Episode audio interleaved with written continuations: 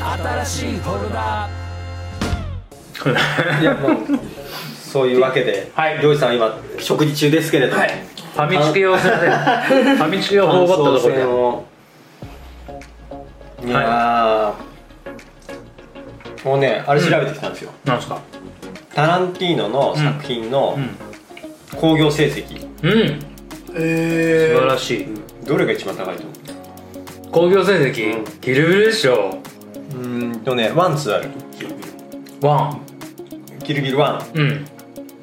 7000万ドルおおそして、ま、7000万ドル日本円で言うと778億ぐらい、うん78億すごいねでも1位じゃない、ええー、違うんだうん、むしろ絶対ギルビルって感じだと思ったむしろ、えっと上から4番目とかあらえワンがキルビルワンがそうそうキルビル1よりも上のものが1 2えっ、と三34つある4つも4つあるえキルビルじゃないんか全然キルビルじゃないってことですよねうそうえそれもうんう、ワンスアポンなタイミング入るとも入ってる入ってるワンワンハリマありありワンハリマありうんえじゃあワンサポンタミハリとは最終的な成績決ままだ決まってないかー、らあじゃあじゃあまだだねそうでも超えてるすでにキルビルをえー、すげえあじゃあすごいんだなあそう、うんイメージだからなあとレザーはパーフェクションパーフェクションとかじゃその頃のあれじゃないだろうなもうちょっと後期の作品かえでももうそうなってくるとうんなんだ1位でしょ1位まあワンサポンタミハリとは今まだ決定じゃないから決定じゃないから一応まあ除外してうんうん1位は分からないよわからないそうそう今んとこ断定1位ってやつですね暫定1位うーんうーん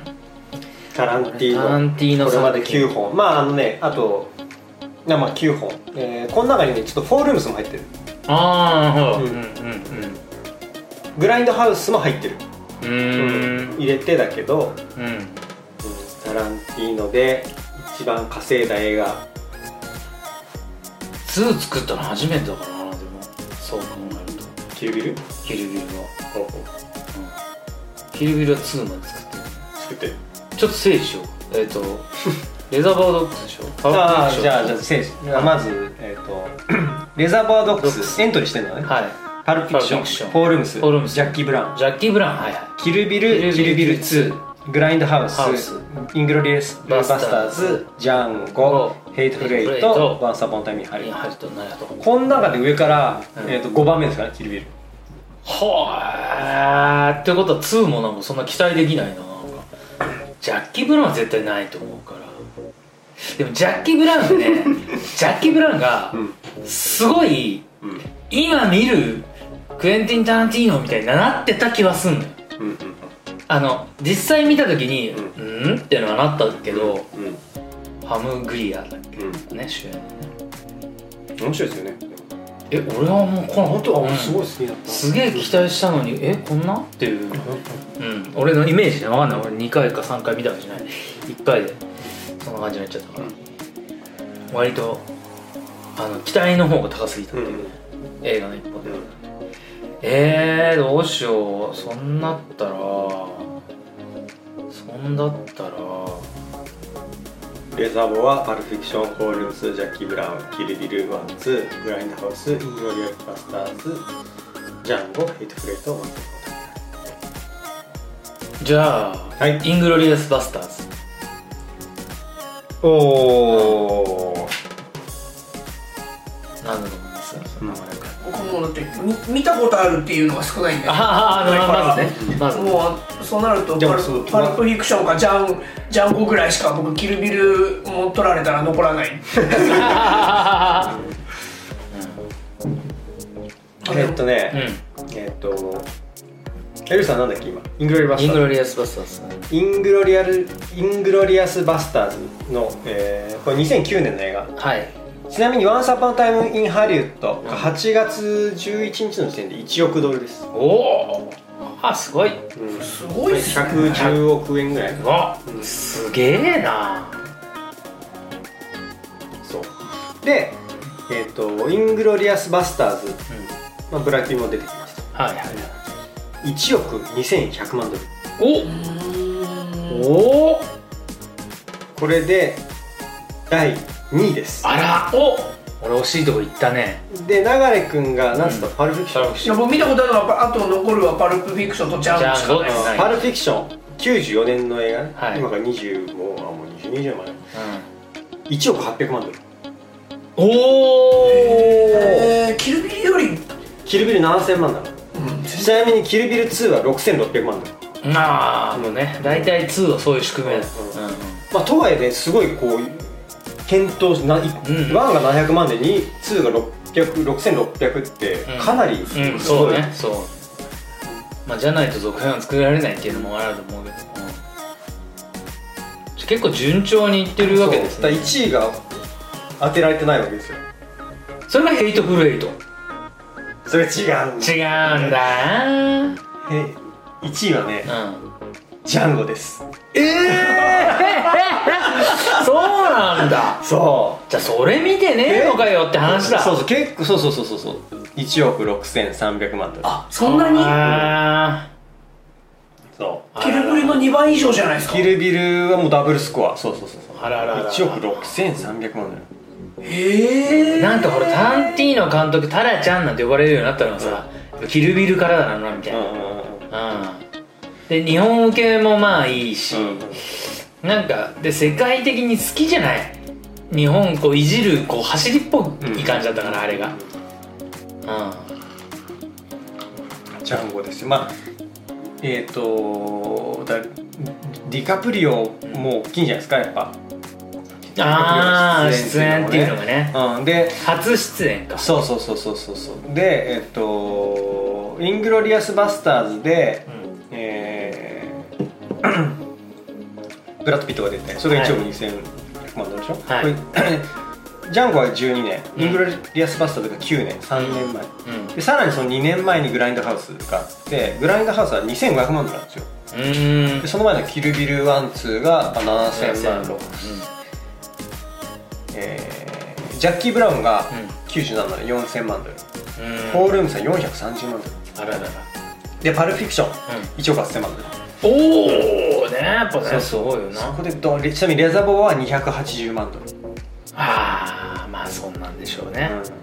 うんあのどっちかってパルプフィクションの後に脚光を浴びたようなそ感うじそうそうそうそうそうそれはもううん知る人ぞ知る映画なんでしょうねちなみに「ヘイトフルエイトは」うえー5400万ドル、えー、ジャンゴの3分の1ですねあらららジャンゴすごかったねじゃあ、うんで本当なんか誰もが知るスターブラッド・ピットとかうんディカプリオがドンドンと入るとうん数字がバーンと跳ねるってなんかじゃあもうそれを完全に狙ってるそうそういうもんじゃなんだと思うよねあーこう見るとあーだってパルフィクションだって言ったらねうんこうなんかトラボルタが出てとかねうんそうねそうそうそうでもトララフォルタをフックした映画っていう感じじゃないまあそうですねもうもう一回返り咲いた映画じゃん、うんトラボルタが、うん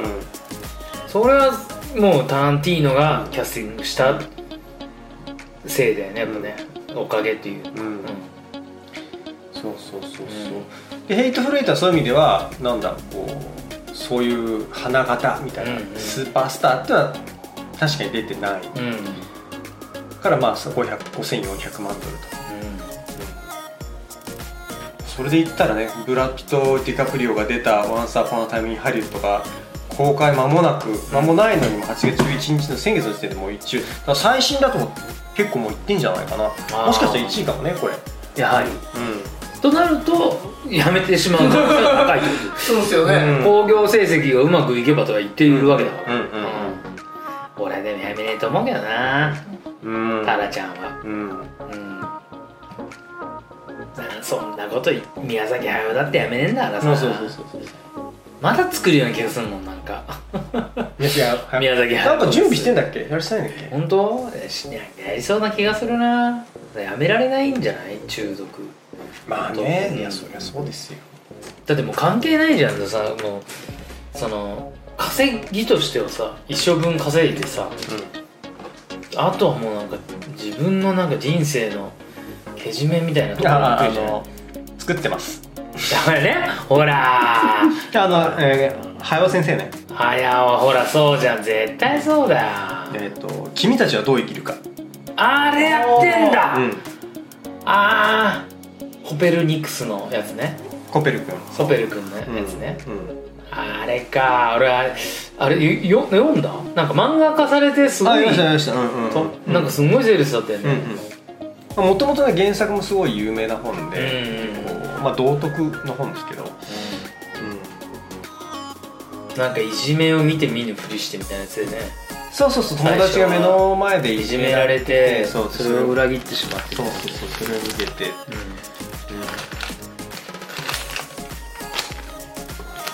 うんうそうあれでもこれいつなんだろういつやるってネットにうんーんほら絶対やると思ったうんそうなんですよまあでもヘイトフルエイト楽しみだな、んそうなるとねうん、うん俺やっ好き嫌いで言ったらヘイトフルエイトの方がガセン好き、うんジャンゴを見たそうそうそう直後うんうんいやぶあのへーそうそうそう全然全然好きあの要はえっとアクションもそうなんだけど俺やっぱねタランティーノの会話劇が好きなんですよ、ん会話劇の部分、ああ、うんあのサミュエル・ジャクソンが声高々にやるあの感じでそうそうそうそうそうそうそうそう あのバルプフィクションとかでもさ、うんそう殺す前にすげえ説教すんじゃん、そうそうそうそう結局殺すんだからみたいあの感じいやあの感じがすごい出てる、ななるほどうんうんでこうまあ8人ヘイトフルエイトっていうぐらいの8人の話なんだけど、うん、うんいやうん非常に楽しみではあるんですよ、うん僕も、あのだっておぼろげ見てても面白そうだなと思ってた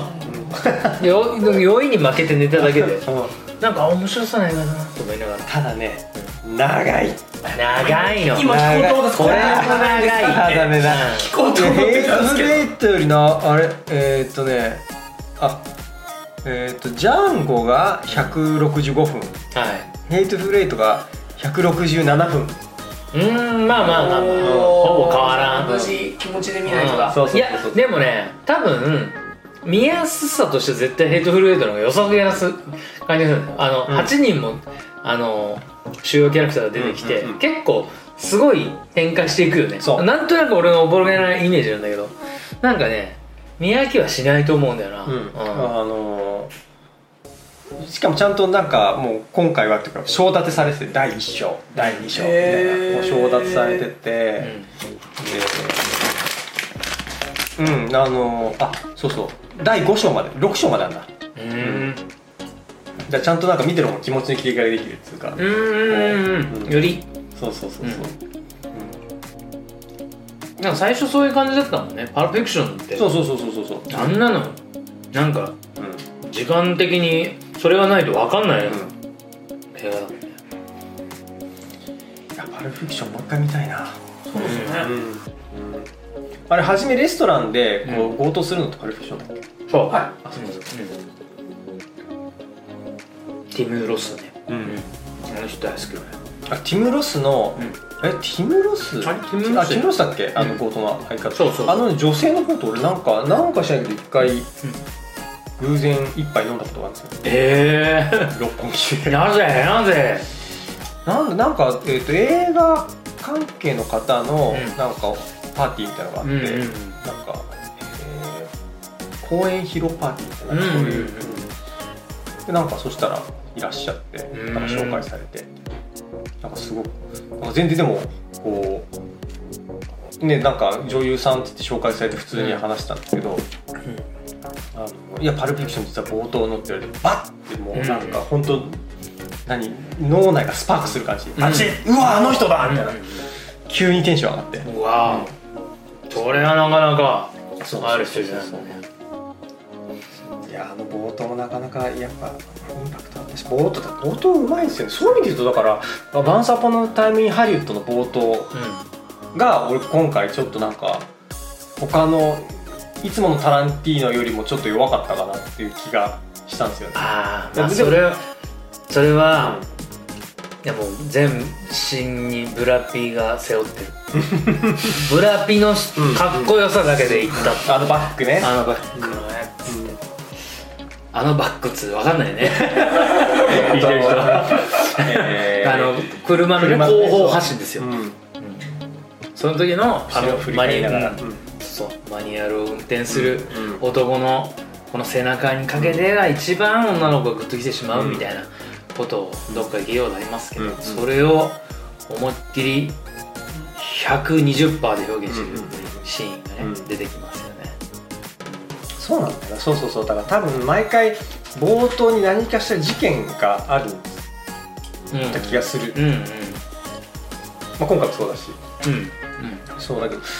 あの「満作のタイミング入ると事件っていう事件がなかなか出てこなかったな多分うんだからまあ実際の事件がっていうのが緊張感の一個だとは思うんだけどねあえっ、と史実をベースにしてるっていそうねそうそうそうそうそうそう、うんっ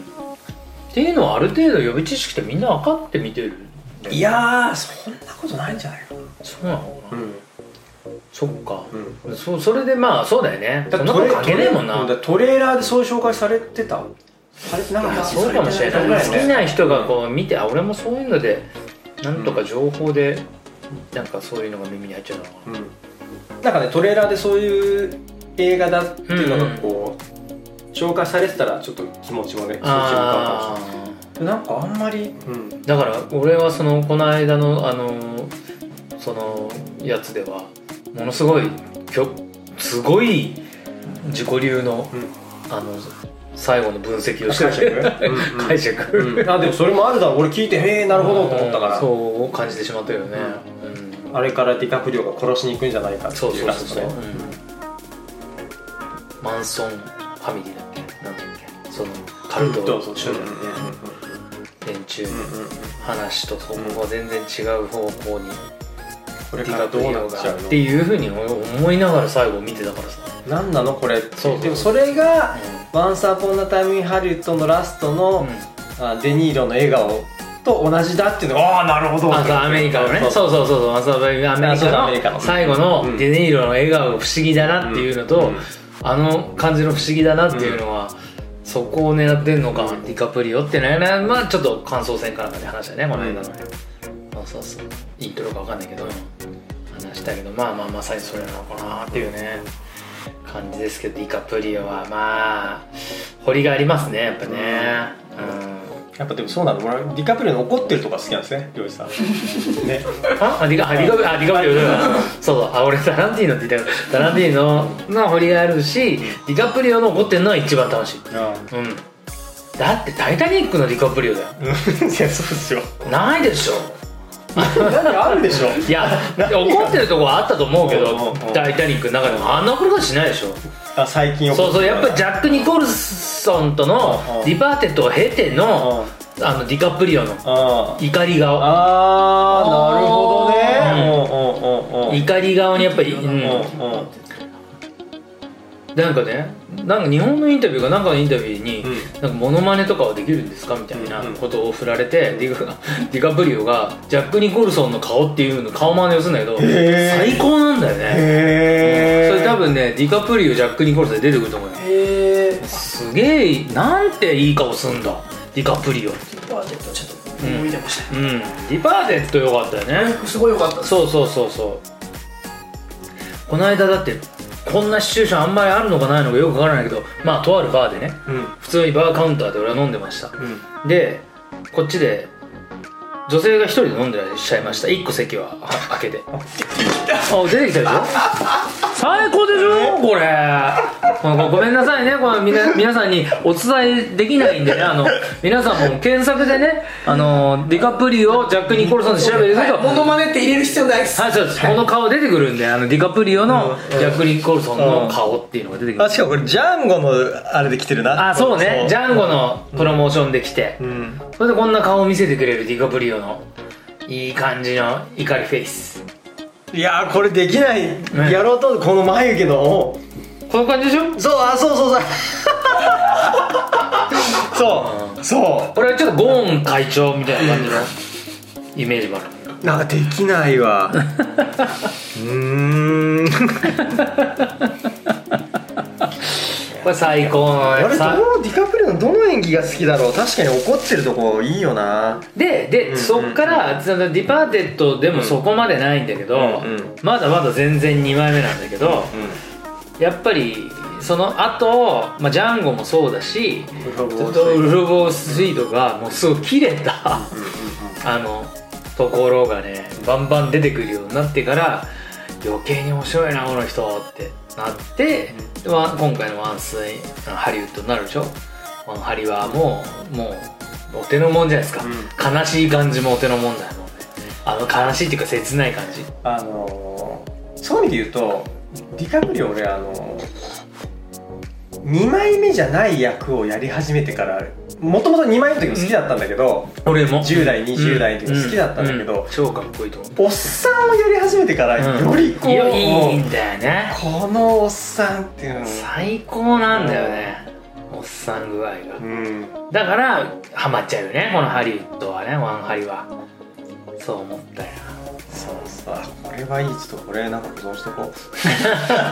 ちょっとねうんこうめげた時にこう見たいよねうんうん待ってるあディカプル頑張ってんだってうこれだから やっぱいいいいんかっこいいなですよディカプリオでずっといいでしょあの人、んあのバスケットボールダイアリーももちろんいいんだけど、うんその前のギルバート・グレイブとかでもすごい、うんうんあのいわゆる知的障害のそうですねうまい役やうっまいてうてんすごい子じゃないっていうね、でその時にさあのジョニー・デップも一緒に出てるんだけどさ、うんいやなんかすごいこの子役の子すごいなみたいなちょっと突き抜けてる感じがちょっとあったなと思って44歳はい44歳はい一個下 かよ1974年そんな若いんすかそうそうよそうそう俺の一個下だすげえそう身長1 8 1センチ悔しさも感じねえもんすごそいんなえ身長いくつ81 81、うんたでかいねでかいあなんか小柄に見えねうんな特にねう「んタイタニック」のジャックの役なんて、うんピケイト・ウィンスレットがでかいのかなあれなんか小柄に見えるよね、主な作品ギルバート・グレイプうんロミジュリタイタニックギャング・オブ・ニューヨークキャッチ・ミ・フュー・ギャンうんまあアビエイターディバレットうんブラッド・ダイヤモンドうんあ懐かしいな全部見てるうんねシシャャッターアイランドアナッターアイランドだけ見てねうんそうそうあ面白いですようんシャッターアイランドインセプション J. うん J. エドガー、ジャンゴ、華麗なるギャッツビー、UFO、ウォール・ストリート、レベナント、ワンサンバッタミー、ハリウッドと。全部見てるね俺そのなんだっけそれだけシャターアイランドシャッターアイランドだけ見てないあのそれスコセッシュでしょスコセッシだったっけあちょ、えーサスペンスあちょっと違うキューブリックだなんキューブリックじゃないあれスコセッシュかなスコセッスシコセッシュですねスコセッシだったんだ俺全然あれスミスだなんか俺キューブリックだああれとワイザーとシャウトと間違えうんうんうんたそれはトム・クルーズのやつそれはキューブリックシャッターアイランドそうだよスコセッシュよスコセッシュはだからさ急にさずーっとデニーロデニーロデニーローってなってたのに乗り換えんの急にディカプリオにギャギャング・オブ・ニューヨークぐらいから、急にそっからもう逆にもうディカプリオディカプリオになるんだよねうんいやでもまあまあそれで今の、うん今の輝きもねもちあるわけでそうですよ、ねもちろんもちろん、うん、ウルフ・オブ・ウォール・ストリートがすげえでかいと思うねもちろんレベラントでねオスカー取あって俺あとそう俺我々世代はザ・ビーチがあったあーあったあったはいはいはビーいチダニー・ボイルのそザ・ビーチねうあれはもうあれはずるっといった気がしたなやもっうぱ楽しかったトレインスポッティングの後だかそらうねちょっと時代だったんですよねなんかあの時代だよあの辺のうんちょっと、ん音楽と映像そうねあの映画面白かったですねいや俺はちょっとトレインスポッティングの後だからあれって思ったおおそうそうっロバート・カーライルが出てるのみたいなあそう俺もザ・ビーチ、うんだからいやいやもうだからそれでもガッとはでも面白い面白い映画なんでね、あれね杉村真一っていう漫画家さんがいるんだけど、うんうんホテルかホテルカリフォルニアかな、うんカリフォルニアホテルかな分かんないけど、うんそういう漫画描いててすごい似てるの話が、うーんそうだから俺はもうなんかそのそれかと思っちゃってちょっとねあちょっと杉村真一じゃねみはいはいたいな気持ちになっちゃったっていうのがちょっと一個あったんだけどねそうだ僕あれだ思い出しました「タイタニック」見てないぜなんで、うん恋愛映画なんて、うんもう見ないぜあの見ないって決めうてんた、でそこでもてはやされたディカプリオ主演だから見れるかと思ったんですよ、うん、ああーディカプリオなんか見ないよでもそそういう人だと思ったんでわかるアンチを生んじゃうよねあんだけ「タイタニック」がさバーってさなっちゃうと、うんそうだそれ俺でも大好きなんだよな「タイタニック」ジェームス・キャメロン大好きだからなあすごいなんかこういうなんか言い合いにならないなんか映画すんごい好きな人とかに「タイタニック」とかの話して「タイタニック?」みたいなーえ何がえ何何がが「タイタニック超面白いじゃん」みたいなそうなんかこの言い合い よく起こるやついやもう「そんなタイタニックかうんまあいいよね」とかでさらっと受け流す感じとかえもうなんかあの時代を飾った映画じゃないですかでしょ俺も大好きなんだけどなそのジェームス・キャメロン時代はさうんいわゆる「タイタニックマニア」まずねうんあの船が沈没した事件もずっとあの調べてもうそれの事件に対してものすごくマニアックに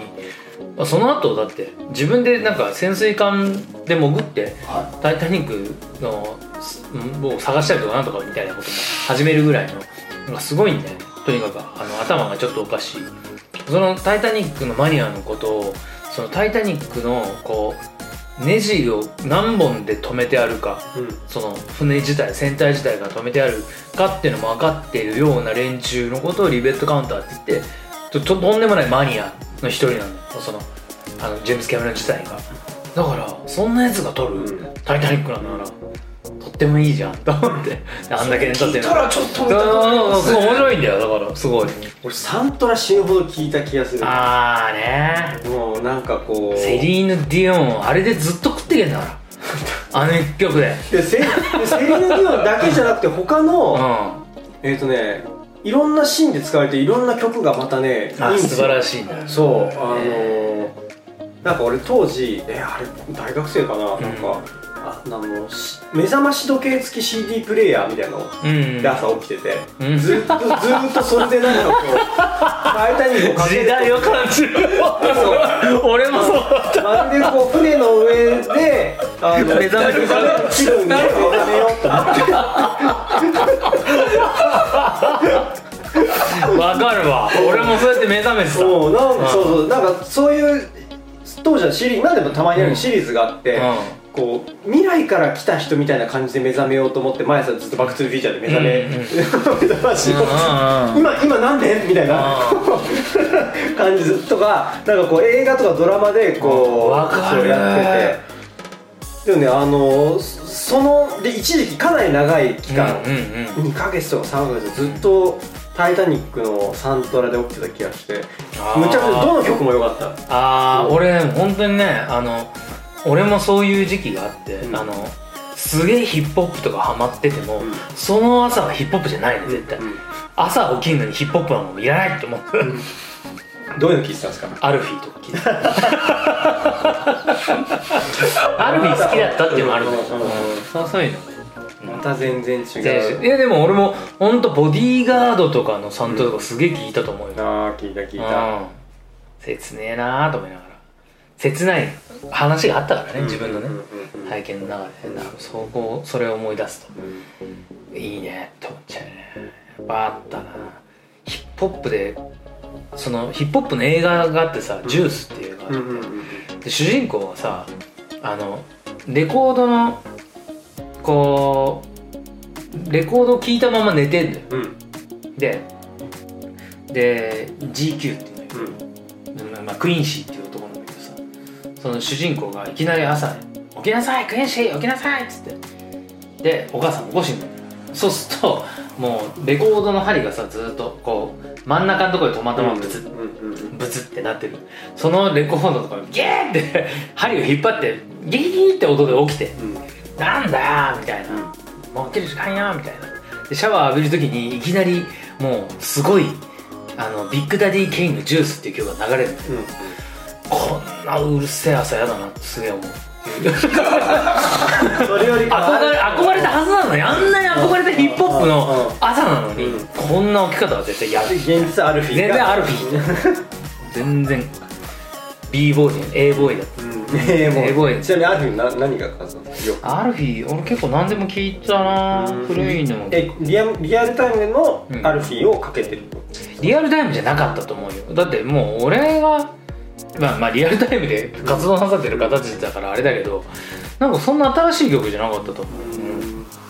そうそうなんか割と静かなうんバラードっぽい、うん、感じの曲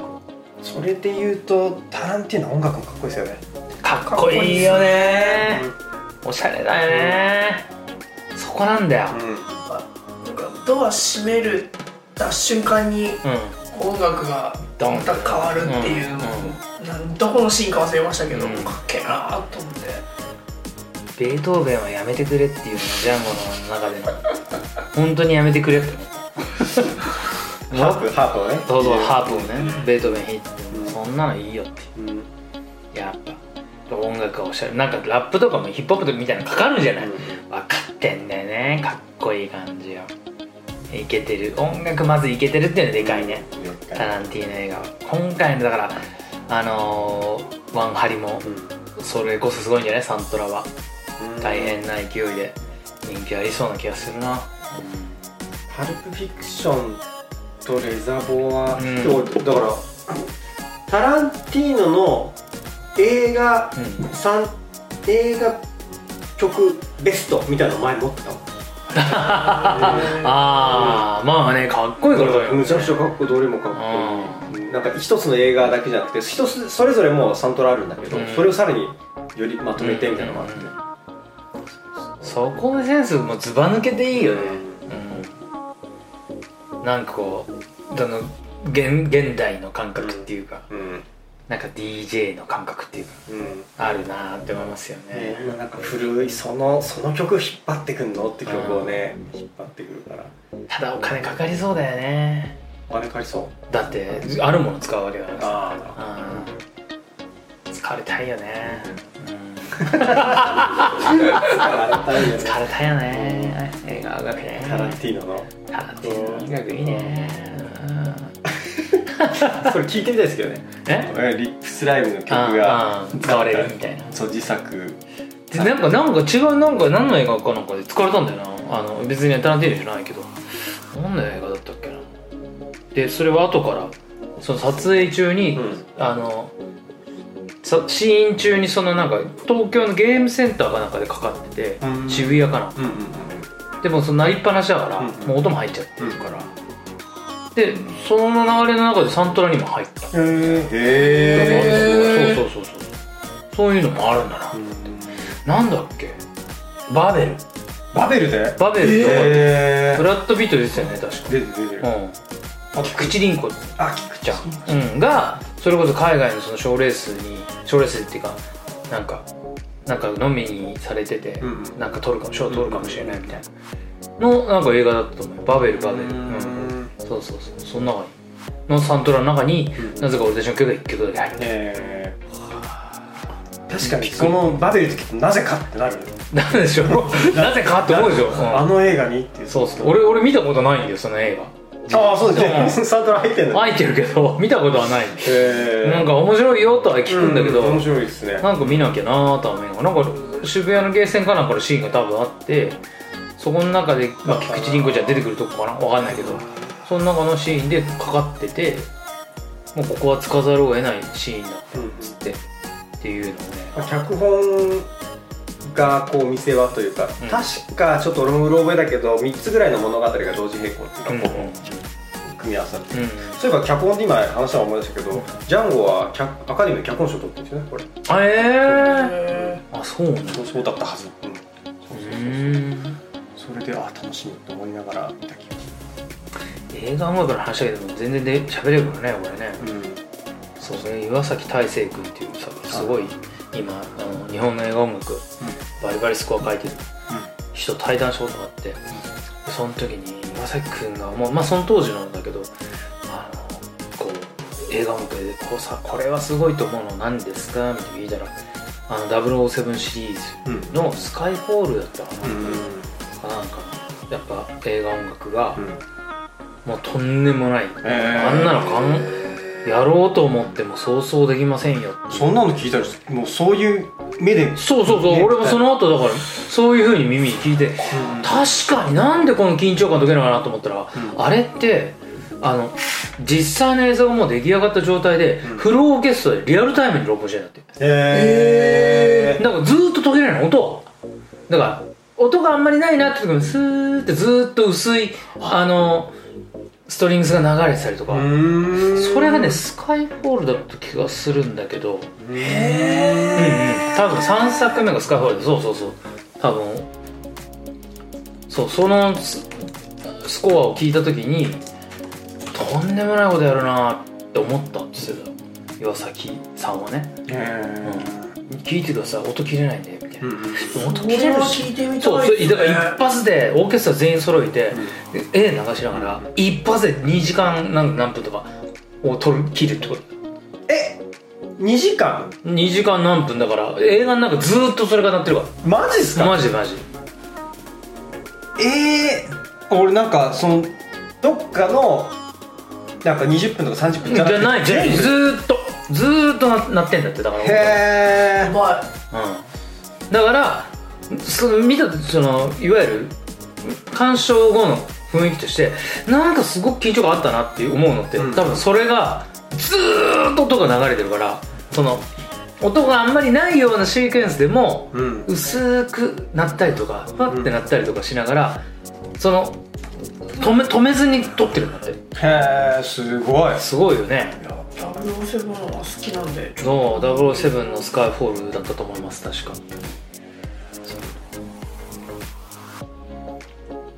ちょっと出てこないねなどれどれだろうんうスカイフォールだけでも出てこないんだよなうーんえーだってえーっとカジノロあのダニエル・クレイグに変えてからカジノロワイヤル慰めの報酬で次はスカイホールだうよんね、うんうんで次が雲のやつだったと思うんだよなあ違うなんだっけおオクトパスみたいなやつだったよなまあでも3作目だったと思うう、うんんで実際見てうんそうだったんだそうだった、うんいやでその後見たの俺それ出て、え何それそんなだったのなんかね確かに緊張感するいや作品としては、俺なんか俺あの M っていうキャラクターが出てくるんだけどうんうんそのおばさんがあんま好きじゃなくてかっこいいじゃないですか今いやなんでずっとすげえ理不尽に怒ってん のボンドにお前が言ってること全然うまくいってないからみたいなお前が言ってることことごとく裏目って、なんかいろいろなってるのに、うん全部ボンドに当たってるみたいな感じのイメージのおばさんなの、俺は、うんうんでまあまあまあそれはいいんだけど、あでもそれの話だったら多分スカイフォール だ だよね、はいスカイフォールだと思うスカイフォールうんそうそうそうそう僕スカイフォールだけ好きなんですよダニエル・クレイグシリーズはあそうなんだ他もうそもそもあの007が復讐するってこと自体にも反対でああそうねさらに確かねあのなんかチャラくないのも嫌いなんですああなるほどうんわかるチャラくないんでねで完全肉体派じゃないですか、そうねで最後スペ多分スペクターだと思うんですけどスペクターねスペクターに関しては、イニシアっていう全部敵に取られてるんですよ最初から最後あまあでなるほどうんそうかもしれいないやスパイずっとん後追いです よ、スパイ がね、うん、ちょっと待ってと思って、うんうんいや嫌いなんです嫌いっていうかいやわかるわかるうんスカイホールはだからスカイホールだけっていうのはもしかしたらその辺の深層心理にこう音楽があるのかもしれな作い用してるかもわからない、うん、なんていうねうん音楽方面からの話をさも自分が語ってるよういにやいや人から聞いた話を語ってみましたはいまあじゃあちょっと今日はそうですね感想戦もはいはいこの辺りでだまあ来週そうですまた「ヘイトフルエイトの音楽もまた楽しみだなと思って、ねなんかそのそれもちょっと意識して、ねええ見てみたいなそうそうということで来週は「ヘイトフルエイト今週は「ジャンゴ」をお送りしました、感想戦でしたはいまた来週よろしくお願いします